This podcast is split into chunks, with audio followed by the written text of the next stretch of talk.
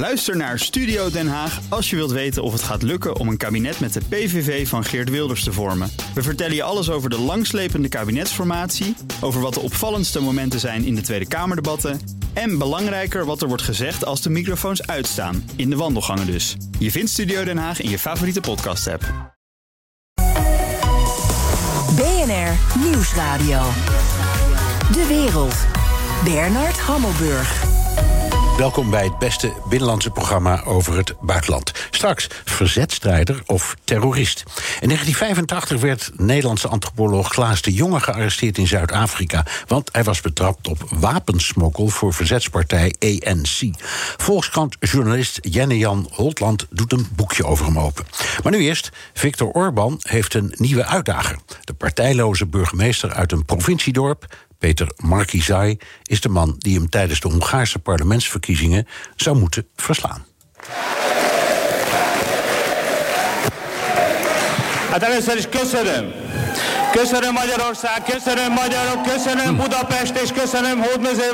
Péter Márki-Zay bedankt zijn aanhang, vooral zijn dorpsgenoten. Ik praat erover met Jeroen Lenaers, Europarlementariër voor het C D A. Welkom in het programma, meneer Lenaers. Goedemiddag. De oppositie in Hongarije heeft zich al een tijdje tot één anti-Orbán-front verdedigd. En die hebben dus Márki-Zay als leider. Uh, maakt die een kans?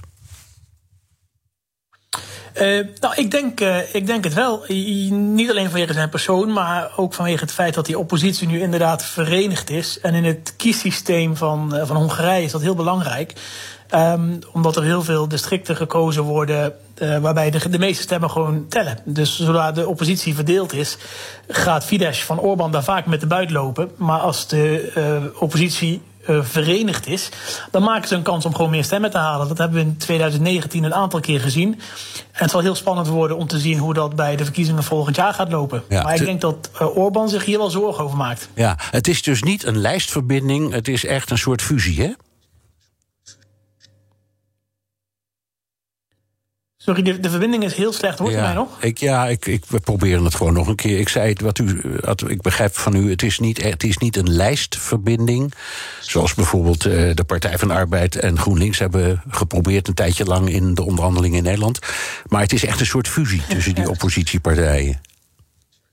Nou, geen, geen fusie. Uh, want het zijn zeer verschillende partijen uh, met zeer verschillende standpunten. Maar ze hebben gewoon de afspraak gemaakt. Ze kiezen, en daar hebben ze een soort van voorverkiezingen voor gehouden nu. Ze kiezen in ieder district kiezen ze één kandidaat die het tegen uh, Orbán en Fidesz op gaat nemen. Zodat ze niet elkaars stemmen af, uh, afpakken, maar dat iedereen die van deze regering van Orbán af wil, op een oppositiekandidaat kan stemmen. Uh, en dan, als ze één kandidaat gekozen hebben, dan maken de andere partijen in dat district plaats. En dat is een, een strategie die vorig jaar in ieder geval gewerkt heeft. En die zullen ze nu ook volgend jaar proberen ja. te, um, te implementeren. Schets eens een profiel van hem. Nou, het is wat, wat, een van de redenen ook waarom Orbán denk ik wel bezorgd over hem is, is omdat het eigenlijk een, een conservatieve man is. Eigenlijk een centrumrechtse kandidaat. Dus daar zijn ook een hoop kiezers die um, een klein beetje gedesillusioneerd zijn met Orbán, of die vinden dat Orbán iets te ver naar rechts opgeschoven is. Ook voor hen is dit een heel aantrekkelijke kandidaat. Terwijl andere um, kandidaten die Orbán wellicht liever tegenover zich had gehad, uh, ook heel veel banden hebben bijvoorbeeld met de regeringen Uh, die er voor Orbán gezeten hebben, of zelfs met regeringen die nog uit de, de periode van voor negentien negenentachtig komen. Deze man heeft geen links met uh, politieke partijen. Hij is een onafhankelijke uh, kandidaat, een conservatieve katholieke man, zeven kinderen, negenenveertig jaar oud. Uh, en in die zin uh, eigenlijk zeer aansprekend voor de oppositie die graag van Orbán af wil, maar ook aansprekend voor een deel van de, de achterban die wellicht normaal gezien op Orbán gestemd zou hebben. Hij is ook burgemeester geworden, eigenlijk heel verrassend, als onafhankelijk kandidaat in een gebied wat, wat vrij sterk uh, Fidesz en Orbán georiënteerd is. Dus dat zijn allemaal, uh, allemaal redenen waarom hij wel, wel degelijk een kans heeft om het tegen Orbán op te nemen. Ja, en, en hoe, hoe heeft hij het zover uh, geschopt? Want hij had bijna geen reclamebudget. Uh, zoals u zegt, hij is zelf niet gebonden, hoewel hij wel een overtuiging heeft, maar niet echt een, een uh, politieke partijman is. Hoe is het hem gelukt? Hoe is het hem gelukt? Nou, ik denk, hij had het, het, minste, um, het minste reclamebudget van de kanshebbers. Wat wel geholpen heeft, denk ik, is dat de, de Orbán-machine al draaide. Uh, als in de negatieve campagne. En de, de, de, het campagnemachine van Orbán heeft vooral campagne gevoerd. Bijvoorbeeld tegen Klára Dobrev van de Sociaaldemocraten. Een collega van mij hier in het Europees Parlement. En tegen de burgemeester van, uh, van Budapest. Uh, en tegen um, uh, meneer Márki-Zay zelf is eigenlijk heel weinig uh, anti-campagne gevoerd vanuit het kamp van Orbán. Waardoor die nu eigenlijk tegen zijn eigen zin wellicht opgescheept zit met de, de kandidaten die hem het moeilijkste kan gaan maken. Uh, ja. Wat ook geholpen heeft is dat uh, na de eerste ronde van de uh, verkiezingscampagne, toen stond eigenlijk Klára Dobrev uh, bovenaan. Die had de meeste stemmen gehaald. Maar de burgemeester van Boedapest, uh, die was ook een van de kandidaten, heeft zich teruggetrokken en zich achter Márki-Zay uh, geschaard. En dat heeft hem uiteindelijk, denk ik, de meeste stemmen opgeleverd. Ja. Wat wel ook echt belangrijk is om, om iets over de De, de omvang van dit, eh, waarom het wel echt spannend is wat hier gebeurt. He, er zijn ruim zeshonderdzestigduizend mensen in Hongarije die meegedaan hebben, die gestemd hebben in deze voorverkiezingen. He, dat zijn er net zoveel als bijvoorbeeld bij de democratische voorverkiezingen in Amerika meegedaan hebben. In Amerika wonen ruim tweehonderd miljoen mensen, in, eh, Boedapest, of in, in, in Hongarije tien miljoen. Dus dat is al een gigantische dynamiek aan ontstaan rondom deze oppositie. En ik denk dat dat heel, heel relevant gaat zijn. Ja, dat is dan, dat is dan uh, statistisch hetzelfde, niet, niet, niet in absolute getallen. Maar even dit, u zegt het is een vereniging van uh, de oppositie. Wat ik moet maar voorstellen, is dat een soort samenwerking tussen P V V en GroenLinks? Of, of zoiets als de Israëlische variant met, met acht partijen van helemaal links naar helemaal rechts? Uh, ja. Ja, bijvoorbeeld uh, uh, de Groenen zitten erbij, maar bijvoorbeeld ook Jobbik. Uh, Jobbik uh, was eigenlijk voorheen echt nog rechtser dan, dan Fidesz, echt extreem rechts. Ze pretenderen nu zelf iets, uh, iets meer naar het centrum bewogen te hebben, maar het is een zeer, uh, een zeer kleurrijke coalitie. Echt van, van extreem links tot extreem rechts. En ze delen één doel, uh, een einde aan de regering van Orbán, een einde aan de ondermijning van de rechtsstaat, een einde aan de corruptie Uh, van, die, uh, van die regering van Orbán. Ja. En dat heeft ze samengebracht. En u zei al aan het begin, um, en daar onderbrak ik u even, dus ik zou zeggen, vertel, uh, dat Orbán zich, uh, toch, die, die zich eigenlijk rot geschrokken hè, hiervan. Uh, ja, dat, dat, dat, daar ga ik wel van uit. Omdat dit echt wel een kandidaat is die het hem moeilijk kan maken. En dat het ook nog een systeem is. Um, deze alliantie van alle oppositiepartijen die het ook in het, het districtenstelsel uh, heel moeilijk kan maken. En dat is eigenlijk een stelsel wat Orbán zelf ontworpen heeft uh, om uh, zoveel mogelijk macht te houden. He, want je ziet ook in, in de afgelopen verkiezingen uh, haalt Fidesz, uh, de partij van Orbán, steeds iets minder uh, of ruim minder dan vijftig procent van de stemmen. Maar ze halen altijd twee derde meerderheid in het parlement vanwege dat districtenstelsel. En nu zegt eigenlijk de, de oppositie als geheel, uh, wij gaan dat districtenstelsel nu tegen Orbán gebruiken. En dat zou dus heel interessant zijn om te kijken hoe dat uitwerkt. En daar is heel belangrijk, en dat is altijd de, de vraag bij um, politieke allianties die zo kleurrijk zijn als deze, houdt het stand. Ja. Uh, er zijn nog een aantal maanden tot de verkiezingen. Houdt deze coalitie stand? Als die coalitie stand houdt, dan heeft Orbán denk ik echt een probleem. Uh, als die niet stand houdt en het wordt weer verdeel en heers, dan zal hij zich heel prettig bij voelen. Ja, heel, heel, heel even kort. Wat, wat, heeft hij iets van een programma? Uh, of, of, of denkt u, ja, ik zie een lijn in, in de manier waarop hij die oppositie voert, inhoudelijk? De, de, het, het belangrijkste standpunt van de alliantie is um, alles behalve Orbán. Dus een einde aan deze regering. Inhoudelijk um, zijn er nog plannen aan het ontwerpen. Daar wordt over nagedacht. Er zijn een aantal punten waar ze het over eens zijn. Ze willen bijvoorbeeld Uh, eurovriendelijker worden. Ze willen bijvoorbeeld de euro invoeren in Hongarije. Ze willen bijvoorbeeld mee gaan doen aan het Europees Openbaar Ministerie, waar uh, op dit moment uh, Hongarije niet aan meedoet. Uh, en uh, een belangrijk punt van hem, maar ook van de gehele oppositie, is uh, strijd tegen corruptie. Uh, dat zijn vooralsnog de belangrijkste punten, maar ze zijn uh, de standpunten, het platform waarop ze de verkiezingen ingaan, aan het ontwikkelen, ook op sociaal beleid, op pensioenen, op de economie, op onderwijs. Maar kijk, daar is natuurlijk iets moeilijker gezien de, de grote diversiteit aan standpunten die er binnen die coalitie aanwezig is. Dit is B N R De Wereld. Mijn gast is Jeroen Lenaers, Europarlementariër voor het C D A. Azt a Magyarországot fogják elítélni, amely ezer éve tagja a keresztény európai népek családjának. Ja, daar is hij dan, Viktor Orbán, in een van zijn uitvallen tegen de E U in het Europarlement. Hij is de man die Márki-Zay zou moeten verslaan. Viktor Orbán en Fidesz, die zijn partij. Waaraan ontleent de premier zijn, ontwek- zijn indrukwekkende populariteit? Uh, de, um, Viktor Orbán heeft in, in de afgelopen elf jaar dat hij aan de macht is, heeft hij de, het Hongaarse systeem uh, echt volledig naar zijn hand kunnen zetten. Uh, zowel de staatsinstellingen. Uh, hij heeft een, een, een belangrijke cirkel aan vrienden, heeft hij altijd goed weet het, uh, um, het tevreden te weten te houden met Europese subsidies. Hij heeft een hele sterke greep op uh, de media. En dat, dat hele apparaat, dat kan hij ontzettend goed gebruiken om Um, zijn, uh, zijn regeringen steeds gekozen te krijgen. Plus wat ik al eerder vertelde, dat de manier waarop hij zelf in tweeduizend tien of tweeduizend elf was het geloof ik, het, um, het kiessysteem in Hongarije ingericht heeft. Dat is een van de eerste dingen die ze gedaan hebben toen ze aan de macht kwamen. Dat was er ook vooral op gericht om aan de macht te kunnen blijven. Uh, om het zo moeilijk mogelijk te maken voor een andere partij om hen uit te kunnen dagen. En daar komt nu wellicht een Uh, een eind aan. Ja, en dus dan heb je natuurlijk, heb je natuurlijk uh, onderwerpen zoals L H B T I en vreemdelingen.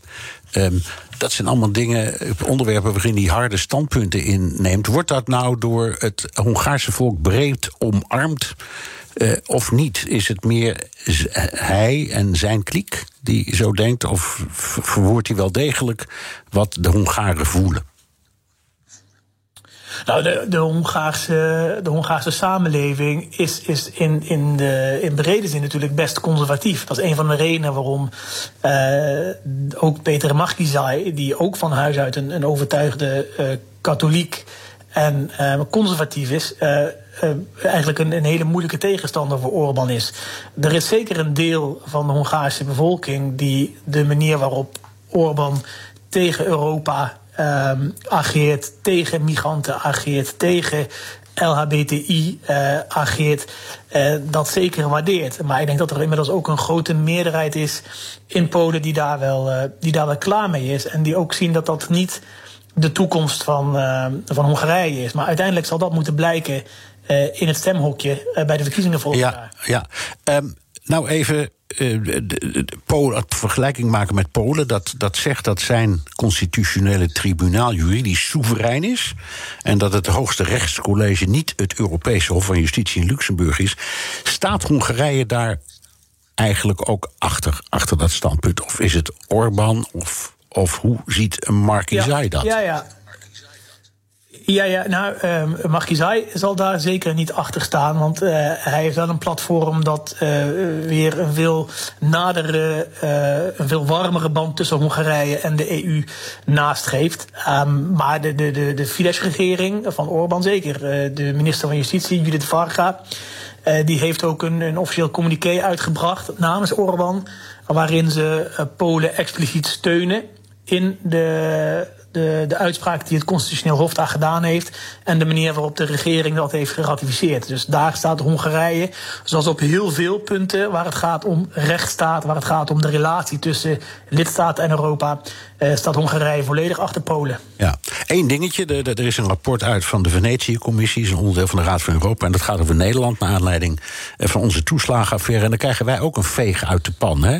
Ons parlement, dat, dat, dat werkt dan met die rare fractiediscipline. En, en, uh, ja. uh, en uh, rechters luisteren erg veel naar uh, hun ambt, naar ambtenaren. De Raad van State luistert te veel naar het, het kabinet. Ja, er is maar zoveel verschil dat nou ook niet met, als je praat over onafhankelijkheid bijvoorbeeld van parlement en rechtspraak. Dus moeten we niet een beetje uitkijken?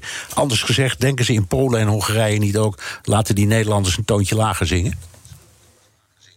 Nou, twee... Uh, Twee, twee dingen die je daar moet zeggen. Ik denk dat echt oprecht de situatie in Polen en Hongarije op geen enkele manier te vergelijken is uh, met die in Nederland op het gebied van persvrijheid, op het gebied van uh, respect voor mensenrechten, op het gebied van onafhankelijke en onpartijdige justitie. Uh, dat is in Nederland, dat blijkt ook uit alle rapporten, goed geregeld, terwijl daar in Hongarije en Polen grote zorgen over zijn.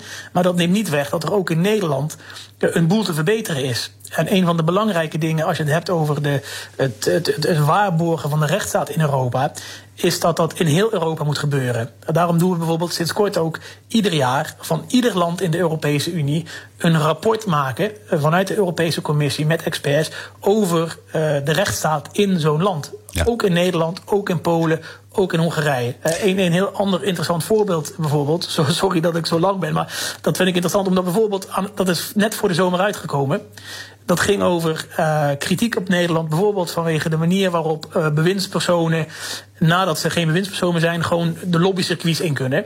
En een maand later kregen we het hele, de hele affaire met Cora van Nieuwenhuizen in Nederland. Dus dat betekent dat ook Nederland in de spiegel moet kijken en dat soort kritiek serieus moet nemen en er iets mee moet doen. Ja. Bij ons is ook Europa-verslaggever Geert Jan Hahn, tevens maker van de Europa-podcast. Hij volgt de Europese tweedaagse top in Brussel. Geert Jan, staat Polen en tot op zekere hoogte dus ook Hongarije op het menu daar? Nou, er is vanavond een werkdiner, dus dat bruggetje heb je al gemaakt bij deze Bernard. En inderdaad, Polen gaat ter tafel komen. Het hele Europese continent verwacht dat ook. Het ging de afgelopen week eigenlijk bijna nergens anders over. Maar het is voor uh, voorzitter van de Raad Charles Michel geen vanzelfsprekendheid geweest om het op de agenda te zetten. Sterker nog, pas gisteren, uh, gisteravond volgens mij, zagen we in een invitatiebrief aan de regeringsleiders één zinnetje genoteerd staan over dat de rule of law ter sprake komt. En de naam Polen of Hongarije staat er niet eens bij. Nee, en waarom wil Michel er liever niet over praten of eigenlijk niet bespreken? Naar mijn optiek twee redenen. Eén, omdat zijn agenda weer te veel gekaapt zou worden. Dat gebeurt vaker met actualiteit, met buitenlandse zaken bijvoorbeeld. En die agenda is al vol met gasprijzen, met migratie, corona-aanpak, cyberveiligheid. En twee, eh, Michel wil niet ook dat oorlogspad betreden. Um, zoals bijvoorbeeld Mark Rutte wel, daar komen we zo over te spreken. Ja. Omdat hij denkt dat het een averechts effect heeft. En let op, Bernard, Polen heeft steun van een aantal Centraal-Europese landen. En lang niet alle grotere landen hebben ook trek in een kruisiging. Angela Merkel, voor wie het de laatste top naar alle waarschijnlijkheid is, voorop. Die heeft geen zin in een ver oplopend, verder oplopend conflict. Nee, Rutte daarentegen, die, die wil wel de harde lijn. Die heeft ook de Tweede Kamer achter zich. Geen zet ja. naar Polen uit het corona-herstelfonds. Ja, en ik heb net even gekeken um, bij de inloopjes uh, in uh, Brussel. Want dan komen de regeringsleiders aan en dan mogen ze even een paar quotes geven aan de, aan de pers. En dan gaan ze dus vanavond dat diner in. Nou, Rutte is eigenlijk op dit moment de enige die dus ook de consequentie van het ondermijnen van de rechtsstaat, in opdracht van de Kamer ook, verbindt aan, um, aan dat corona-herstelfonds. Dus, uh, en aan het uh, ondermijnen van die rechtsstaat. Dus um, Nederland zegt als enige geen cent meer naar Polen. Uh, Frankrijk schaart zich er een beetje achter als je naar de wat grotere landen kijkt. Maar Macron heeft daar niks over gezegd vanmiddag. Ja, verder zijn het kleinere landen die de druk opvoeren. Maar de grote landen, zoals ik al zei, die doen dat niet. De zuidelijke landen, ja, die weten nog dat Rutte eerder ook hervormingen wilde koppelen aan het corona-herstelfonds. Waren ze natuurlijk ook niet heel blij mee. Dus waren ze draagvlak. En Michel, die lijkt dat te begrijpen. En die denkt, ja, ik ga niet hier twee dagen in mijn agenda zitten bakkeleien over iets waar we toch niet over uitkomen. Nee, maar uiteindelijk heeft hij het toch geagendeerd. Ja. En dan wel sumier. Ja. En intussen gaat het spraak, schaakspel rondom Polen uh, ook door in het Europese parlement. Ja, en dat is misschien wel belangrijk. Um, want we hadden natuurlijk deze week het verhitte debat met de Poolse premier Mateusz Morawiecki. En er wordt vandaag, donderdag, gestemd over een resolutie over de rechtsstaat in Polen. En die ontwerptekst die roept de Europese Commissie op om het conditionaliteitsmechanisme in te zetten. Uh, lang verhaal uh, kort. Dat betekent, uh, of moeilijk woord, moet ik even uitleggen, heeft te maken met de voorwaarden die dus gesteld zijn aan bijvoorbeeld dat corona-herstelfonds, aan gelden die je vanuit Europa krijgt. Dan moet je bijvoorbeeld de rule of law respecteren. En Charles Michel die weet dat. Die weet dat uh, dit eraan zit te komen. Die resolutie gaat waarschijnlijk goedgekeurd worden. En dan is uh, de commissie dus wederom bijvoorbeeld aan zet. Ja, en dan kunnen regeringsleiders dus wel uh, bij zo'n um, raad, bij zo'n top, moet ik zeggen, van twee dagen de druk opvoeren. Maar de commissie, die kan uiteindelijk zeggen, op verzoek van het parlement Polen, hier houdt het op. We houden dit geld nog even op de plank. Dat doen ze nu ook al. Um, Dus daar wordt het misschien wel vervolgd, dat spel. Ja. Meneer Lenaers, wat denkt u? Uh, je, je hoort dus steeds, als je hoort praten over Polen en Hongarije... eigenlijk hoor je meteen een geconditioneerde reflex, en dat is geld. We houden geld in, ja, uh, of stemrecht of zo... maar andere middelen hebben we eigenlijk niet, toch? We hebben, we hebben geen middel om te zeggen... nou, we gooien zo'n E U-land gewoon over de schutting. Uh, nee, nee, dat kunnen we sowieso niet. En ik denk dat het, het geld is wel belangrijk. Dat gaat niet alleen... Uh, geld inhouden is niet alleen een straf. Uh, het gaat er ook echt om dat als de rechtsstaat in Polen niet op orde is... als Polen aangeeft dat ze de Europese regels niet meer respecteren... en dat ze ook niet accepteren dat een Europees Hof van Justitie daar iets over te zeggen heeft... dan hebben wij ook geen enkele garantie dat dat geld wat we met z'n allen bij elkaar brengen... om in Polen uit te geven, ook op een goede manier uitgegeven wordt. En in die omstandigheden uh, zou je als Europese Unie nooit geld moeten overmaken... aan een land dat op deze manier... Nee, dat begrijp ik. Maar even, even, even, mijn idee is steeds dat de Polen... en misschien de Hongaren ook zo, zo principieel boos... noem het maar op zijn, dat ze zeggen... weet je wat, joh, hou dat geld lekker in je zak. Wij blijven bij onze principes, die zijn belangrijker dan die centen. Um, ja, nou, dat, dat, dat zal de vraag zijn. Want het zijn wel twee landen die, die zeer veel baat hebben bij de Europese subsidies. In Polen gaat het nu uh, in dat herstelfonds om zesendertig miljard euro. Dat is ook geld wat Polen gewoon nodig heeft. Plus dat daar bij Polen nog een tweede uh, punt bij komt. Namelijk dat achtentachtig procent van de bevolking uh, uh, pro-Europees is. Dus die opstelling van Polen, als ze en... continu ruzie blijven maken met de Europese Unie... dat ze en geld kost en populariteit binnen uh, de eigen electoraat... dan is dat echt een probleem voor Polen. Uh, en ik denk dat dat ook de enige manier is om, um, om Polen te vragen... om zich weer een beetje te gedragen zoals ieder ander lid van de Europese Unie. We vragen niks extra's van Polen. We vragen gewoon dat ze de regels die we samen maken respecteren... en ook accepteren dat er één scheidsrechter is... die daar in het ultieme geval een oordeel over kan geven. Dank. Jeroen Lenaers, Europarlementariër voor het C D A... en Europa-verslaggever Geert Jan Hahn. Ook Hugo Reitsma vind je in de B N R-app. Superhandig, die B N R-app. Je kunt alle programma's live luisteren, breaking nieuwsmeldingen... je blijft op de hoogte van het laatste zakelijke nieuws... en je vindt er alle B N R-podcasts, waaronder natuurlijk de belangrijkste... Boeken zijn in de wijk. Download nu de gratis B N R-app en blijf scherp. B N R Nieuwsradio. De Wereld. Bernard Hammelburg. In negentien vijfentachtig werd de Nederlandse antropoloog Klaas de Jonge gearresteerd in Zuid-Afrika, want hij werkte als vrijheidsstrijder, of wat ze toen zeiden, terrorist, voor het toen nog illegale A N C in Zuid-Afrika tijdens de apartheid. Meestal waren het limpet mines, dat zijn van die kleine voorafgestelde mijnen die je ergens tegenaan plakt. Wat handvuurwapens, kalasjnikov, pistolen. En een hoop uh, dynamiet. Wacht ik ergens naartoe en kwamen de guerrilla's. Pakte het op. Deed een aanval. Dat smokkelde hij zoal, zei Klaas de Jonge tegen het programma Andere Tijden. Jenne Jan Holtland is journalist voor de Volkskrant. Hij verbaasde zich over het gewelddadige activisme van Klaas de Jonge... en hij schreef er een boek over, De Koerier van Maputo, en is bij ons. Welkom. Dankjewel. Uh, je begint het boek met de arrestatie van Klaas de Jonge. Hij werd gepakt voor wapensmokkel voor het Afrikaans Nationaal Congres. Hoe ging dat? Ja, hoe, hoe hij is opgepakt bedoel ja, je? Ja, ja, goh, ja Klaas uh, heeft drieënhalf jaar lang dit clandestine werk gedaan, vanaf negentien eenentachtig. Uh, dus het zal mensen niet verbazen dat dat op vroeg of laat ook gaat opvallen. Uh, zijn toenmalige vrouw, zijn ex-vrouw moet ik zeggen, Hélène Pastoors, uh, deed het, hetzelfde werk. Ze zijn eigenlijk als koppel uh, door het A N C gevraagd om dat, uh, dat werk te doen. En beide zijn ze op een gegeven moment in de gaten gelopen van de, van de Zuid-Afrikaanse politie met hun uh, arrestatie tot uh, gevolg. Ja, toen is hij... Uh... ertussen uitgepiept. Klopt, ja. En terechtkomen op de ambassade, Nederlandse ambassade in Pretoria. Ja. Uh, en daar kwam hij niet zomaar meer uit. Nee. Nee, uh, dit is... Uh... Het is een beetje een Assange-verhaal, zal ik maar zeggen. Ja, uh, avant la lettre. Ja, avant la lettre. Uh, maar het is een hele diplomatieke kunst geweest om hem daar vandaan te krijgen. Ja, klopt. Dus de oudere luisteraars zullen zich dat uh, herinneren. Ik denk voor, voor luisteraars van mijn generatie, ik ben van negentien negenentachtig... Uh, die weten dat misschien niet, maar uh, Klaas heeft inderdaad... Uh, ja, al met al twee jaar op die ambassade doorgebracht, de Nederlandse ambassade. Um, en dat was best een, een hoofdpijndossier, voor, zowel voor Nederland als voor Zuid-Afrika.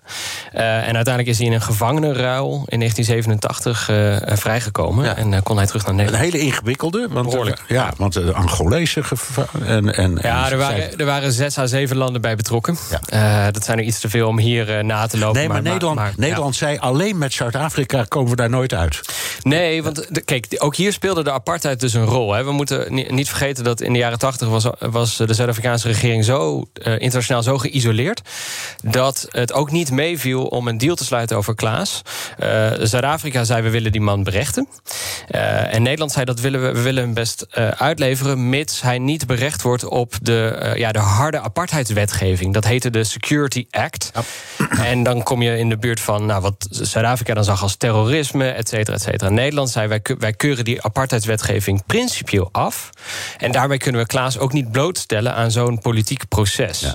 En dat was de padstelling. En die heeft twee jaar geduurd, totdat ze uh, ja, beide met die enorme schaken op zeven borden tegelijk. En toen lukte het. Precies, precies. Ja, ja. Ja. Hij werkte dus met zijn vrouw Hélène uh, voor het A N C. Hoe was hij daar terechtgekomen? Nou ja, kijk, even terug naar het begin. Dus uh, uh, Hélène, uh, zijn toenmalige vrouw, kon een baan krijgen in Mozambique. Dan hebben we het over negentien eenentachtig. Uh, zij was uh, linguiste, taalkundige. Uh, en kon met geld van buitenlandse zaken, uh, subsidie, kon ze uh, werken aan de universiteit in Maputo. Dus zij waren daar in eerste instantie gewoon voor hun eigen werk, Klaas en Hélène. Alleen uh, moeten mensen zich voorstellen, Mozambique in negentien eenentachtig was een ongelooflijk opwindende tijd als je links was. Uh, het land Mozambique was toen net zes jaar onafhankelijk.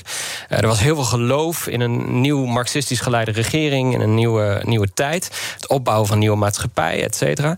En zij kwamen eigenlijk vrij onmiddellijk terecht in een, in een milieu ook van hele uh, ja, idealistische ontwikkelingswerkers en A N C-leden, uh, die daar vanuit ballingschap eigenlijk de revolutie uh, voortzetten. En uh, op een dag hebben die A N C'ers hen natuurlijk gevraagd van goh, jullie, jullie zijn tegen de apartheid, uh, anders zat je ook niet hier. Doe eens wat, man. Hè? Nou ja, nou, ja. Niet op die toon, maar wel, maar wel uh, ze zijn in feite gescout. Ja. Ze, ze, ze waren aantrekkelijke types voor het A N C. Waarom? Omdat ze een witte huid hadden. Dus het A N C was op zoek naar mensen die ongezien de grens over konden glippen naar Zuid-Afrika. En als je wit was, dan kreeg je beduidend minder vragen aan de grens. En uit de interviews die je hebt gehouden met hem blijkt dat hij dat ook vanzelfsprekend vond eigenlijk. Ja, precies. Dus uh, d- dat is even terug naar het begin van, van, van het, voor, wat voor mij het boek werd. Hè. Is dus dat ik, ik, ik stond te kijken van de vanzelfsprekendheid waarmee Klaas dit, dit verkondigde. Dus uh, hij, hij ja, zei eigenlijk tegen mij, in die omstandigheden kon ik niet anders. En ik ben van een hele andere generatie. Uh, dus die vanzelfsprekendheid die ervoer ik niet zo. Uh, ik heb zelf nooit oorlog meegemaakt. Voor, voor Klaas uh, speelt de Tweede Wereldoorlog ook een rol. Uh, hij was uh, acht toen Nederland bevrijd werd. Is dus ook groot geworden in een Nederland waar heel erg uh, gedacht werd, hè, in termen van goed en fout. Ja, ja, ja dat, en toen was ook, was je dan verzetstrijder of terrorist? Precies, ja, dus, dus, dus ja. Dat, dat, dat, dat was gewoon een heel ander discours, een heel andere tijd. En uh, ik wilde eigenlijk kijken of ik die vanzelfsprekendheid, waar, waarmee Klaas dit vertelde, en hij, hij neemt er ook geen afstand van, hè, hij heeft geen enkele spijt, hij zei eigenlijk onmiddellijk van ik zou het zo weer doen. Toen dacht ik, ja, als het voor hem zo vanzelfsprekend is, kan ik dan misschien kijken in een boek of ik het voor de lezer ook zo vanzelfsprekend kan maken. En ook de vraag stellen, zou de lezer dat dan ook doen onder die omstandigheden, als er een beroep op hem of haar wordt gedaan om, uh, om te helpen. Ja, je hebt uren met hem gesproken. Aan, Zeker, aan... ik ben ook met hem teruggegaan naar Zuid-Afrika. Ja, en en, ja. en uh, hoe, le- hoe ging dat? Want ik begrijp dat dat ook dat niet, ging niet altijd even gemakkelijk. Nou, ik, ik, ik kan het op zich best goed vinden met, uh, met Klaas. Hij woont uh, tegenwoordig gewoon in Amsterdam. En uh, ja, we, kijk, wij, wij deelden in die zin uh, uh, wat, wat, wat hielp, was dat hij ook heel graag wil dat jonge generaties begrijpen waarom hij gedaan heeft wat hij heeft gedaan. En uh, dat was toevallig ook wat ik heel graag wilde. Ik wilde ook gaan kijken van, goh, kan hij, kunnen we nou Uh, dat generatieverschil overbruggen? Uh, kunnen we duidelijk maken uh, waarom het uh, in, die ta- in die situatie normaal werd voor hem of voor vrienden van hem om wapens te smokkelen voor de goede zaak? En, en dat, dat boeide mij, dat intrigeerde mij. En, en, en Klaas stond er best voor open om mij uh, op die reis mee te nemen. Ja, en, en ja, dat is altijd voor zeker een journalist of een schrijver. Heeft het jouw gedachten beïnvloed, veranderd? Heb jij bij wijze van spreken een soort standpunt over gevonden? Of zeg je, wat heel veel journalisten doen, ik leg je uit wat er in hem omging en ik begrijp de projectie op, op, op de Tweede Wereldoorlog ik, bijvoorbeeld. Ja, ja. Ik, denk, ik denk een beetje van beide. Kijk, uiteindelijk is het zo inderdaad dat ik... Ik hoop dat de lezer. Uh, ik vind dat de lezer uiteindelijk zelf een standpunt moet bepalen. En, en ik wilde ook he, de lezer prikkelen om daarover na te denken. Dat is eigenlijk wat ik heb, heb beoogd. Tegelijkertijd, natuurlijk heeft het mijn eigen visie op dit soort dingen ook wel aangescherpt. Om, om een voorbeeld te noemen, ik wilde er ook een, een actueel boek van maken. toen dacht ik, ja, we hebben, hè, wat zijn nou de Klaassen van vandaag de dag? Nou, dan kom je bijvoorbeeld uit bij de strijd tegen Assad de laatste tien, uh, tien jaar. Uh, bij de Koerden in Noord-Syrië hebben ook internationale uh, vrijwilligers meegevochten. Toen dacht ik, goh, zijn dat dan misschien de, de, de Klaas de Jongens van vandaag de dag? En het antwoord daarop is volgens mij ja en nee. Want die uh, Koerden hebben nooit gevraagd om internationale uh, vrijwilligers. Die kregen ze in de schoot geworpen. En dat zijn vaak een beetje verloren uh, types van begin twintig. Terwijl Klaas, en dat is toch wel opvallend... Uh, uh, ja, die werd dus gevraagd, hè, wat we aan het begin al zeiden. Ja. Dus hij, hij had kinderen. Hij was al best wel een stukje ouder dan de gemiddelde Syriëganger.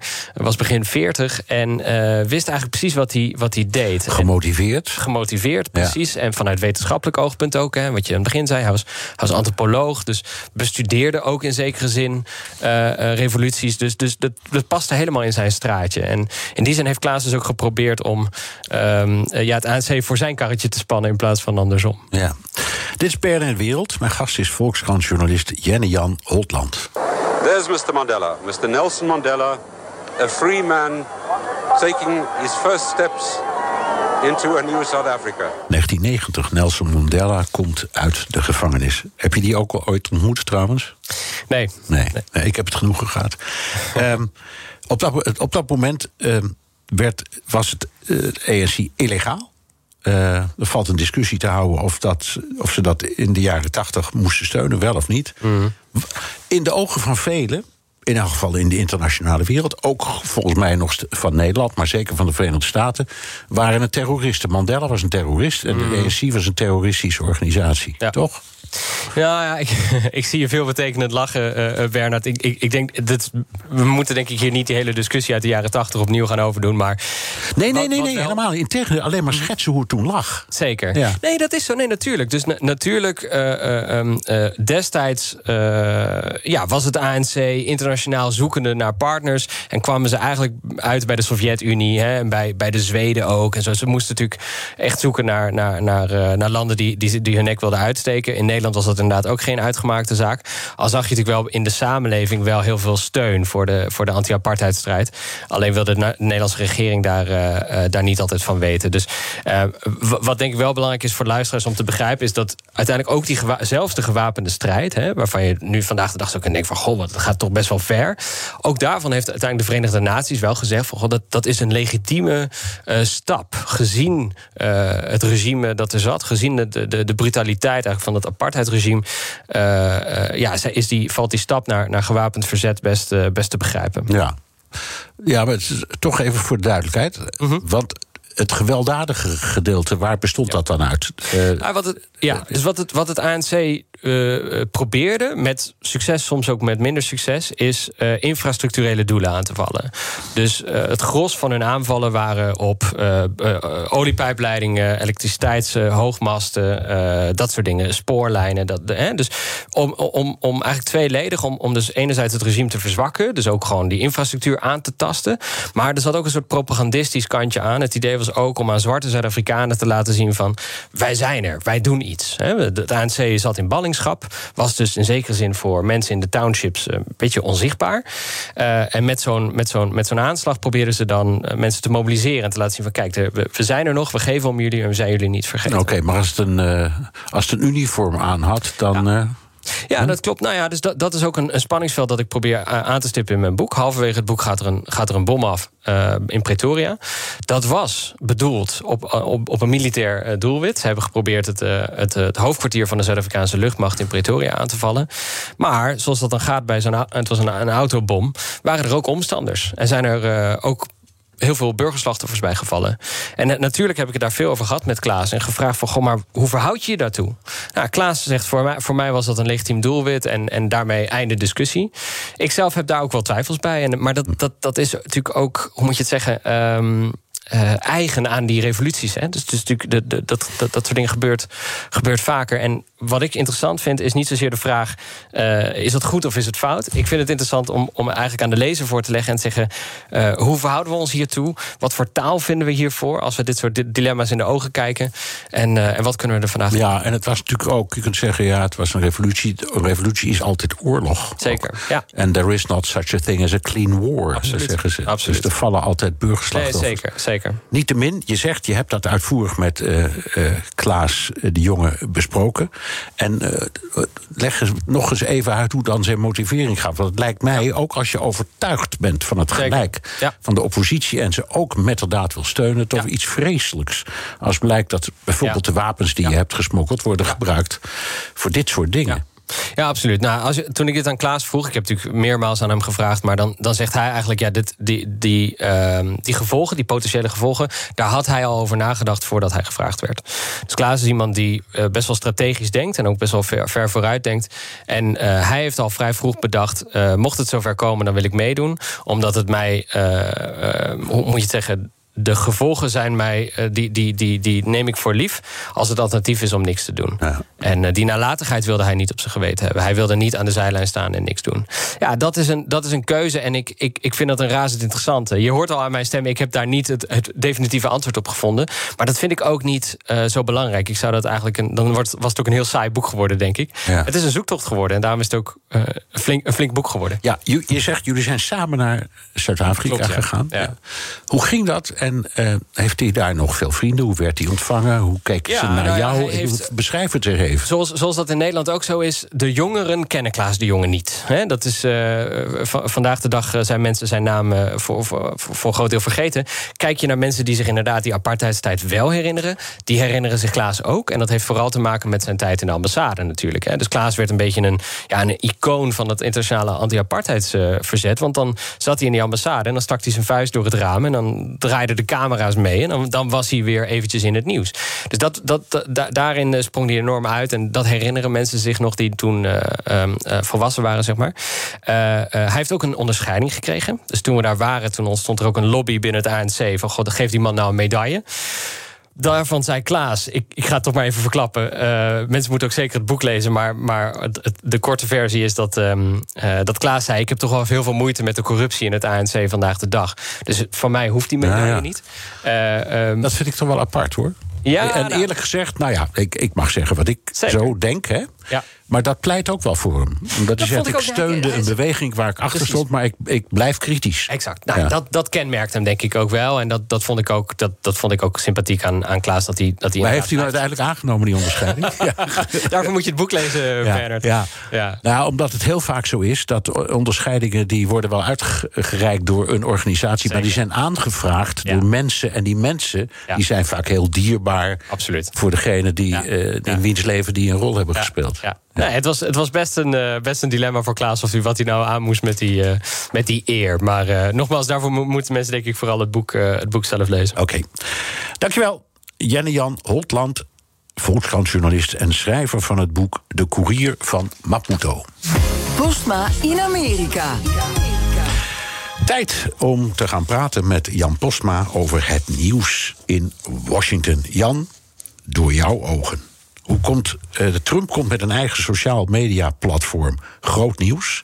en met een videonieuwsdienst. Je hebt de website en de gebruikersvoorwaarden doorgekampt. Dat doe ik niet elke keer als ik online ga, moet ik zeggen. Wat voor indruk heb je ervan en hoe gaat het eruit zien? Ja, ja, ik was gewoon wel even nieuwsgierig, Bernard. Uh, en, en zoveel informatie kregen we niet. Dus uh, ik dacht, ik kijk eens even. Eerst maar even Truth Social. Dat is het uh, social me- uh, sociale media platform. Een beetje Orwelliaanse naam heeft dat. En dat wordt een soort Twitter-kloon. Dat kon je al zien op uh, een heel basic videootje dat op de site staat. Uh, alles wat op Twitter zit, dat, dat, dat zie je daar ook in terug. Echt precies hetzelfde ziet het eruit. En dat moet een plek worden natuurlijk waar je vrijheid kan spreken. Uh, niet de tirannie van Big Tech. Dat zijn de woorden uit het persbericht. En dit zei Donald junior daar al over op Fox. A platform for everyone to express their feelings. Big tech and all of those on the left for so long, Sean, have been saying, well, if you don't like the rules that we really enforce only one way on our platforms, go create your own. And so we did just that. Ja, je hoort hoe hard hij praat. Hij is duidelijk enthousiast. Uh, de Trumps die hebben heel veel kritiek natuurlijk op Big Tech. Uh, Trump die vindt dat conservatief Amerika daar gemuilkorfd uh, wordt. En hier zou je dan helemaal vrij moeten zijn. En daarom wilde ik even naar die gebruikersvoorwaarden uh, kijken. Want dat is hier ook niet helemaal zo. In de gebruikersvoorwaarden staat dat je bijvoorbeeld niet mag pesten. Dus uh, lees je mee, Donald Trump. En dat je niet het platform zelf belachelijk mag maken. Dan kan je er ook afgegooid worden. Dus uh, de regeltjes die zijn er wel. En dan heb je nog die streaming service, die video's. Uh, daar krijgen we non non-woke entertainment en nieuws. Dat wordt ook wel interessant, want daar wordt een producent van reality tv voor binnengehaald. En bij zowel het social media platform als die streamingdienst geldt natuurlijk... ja, Trump moet dit dragen, daar hangt het succes van af. Dus ik ben wel heel benieuwd hoeveel uh, Trump we gaan zien... en wat voor rol bijvoorbeeld ook zijn familie krijgt. Of we daar dan ook misschien wel een uh, reality-programmaatje van uh, krijgen. Ja, en natuurlijk wat het, ook wat het zegt over zijn uh, presidentiële ambities in tweeduizend vierentwintig.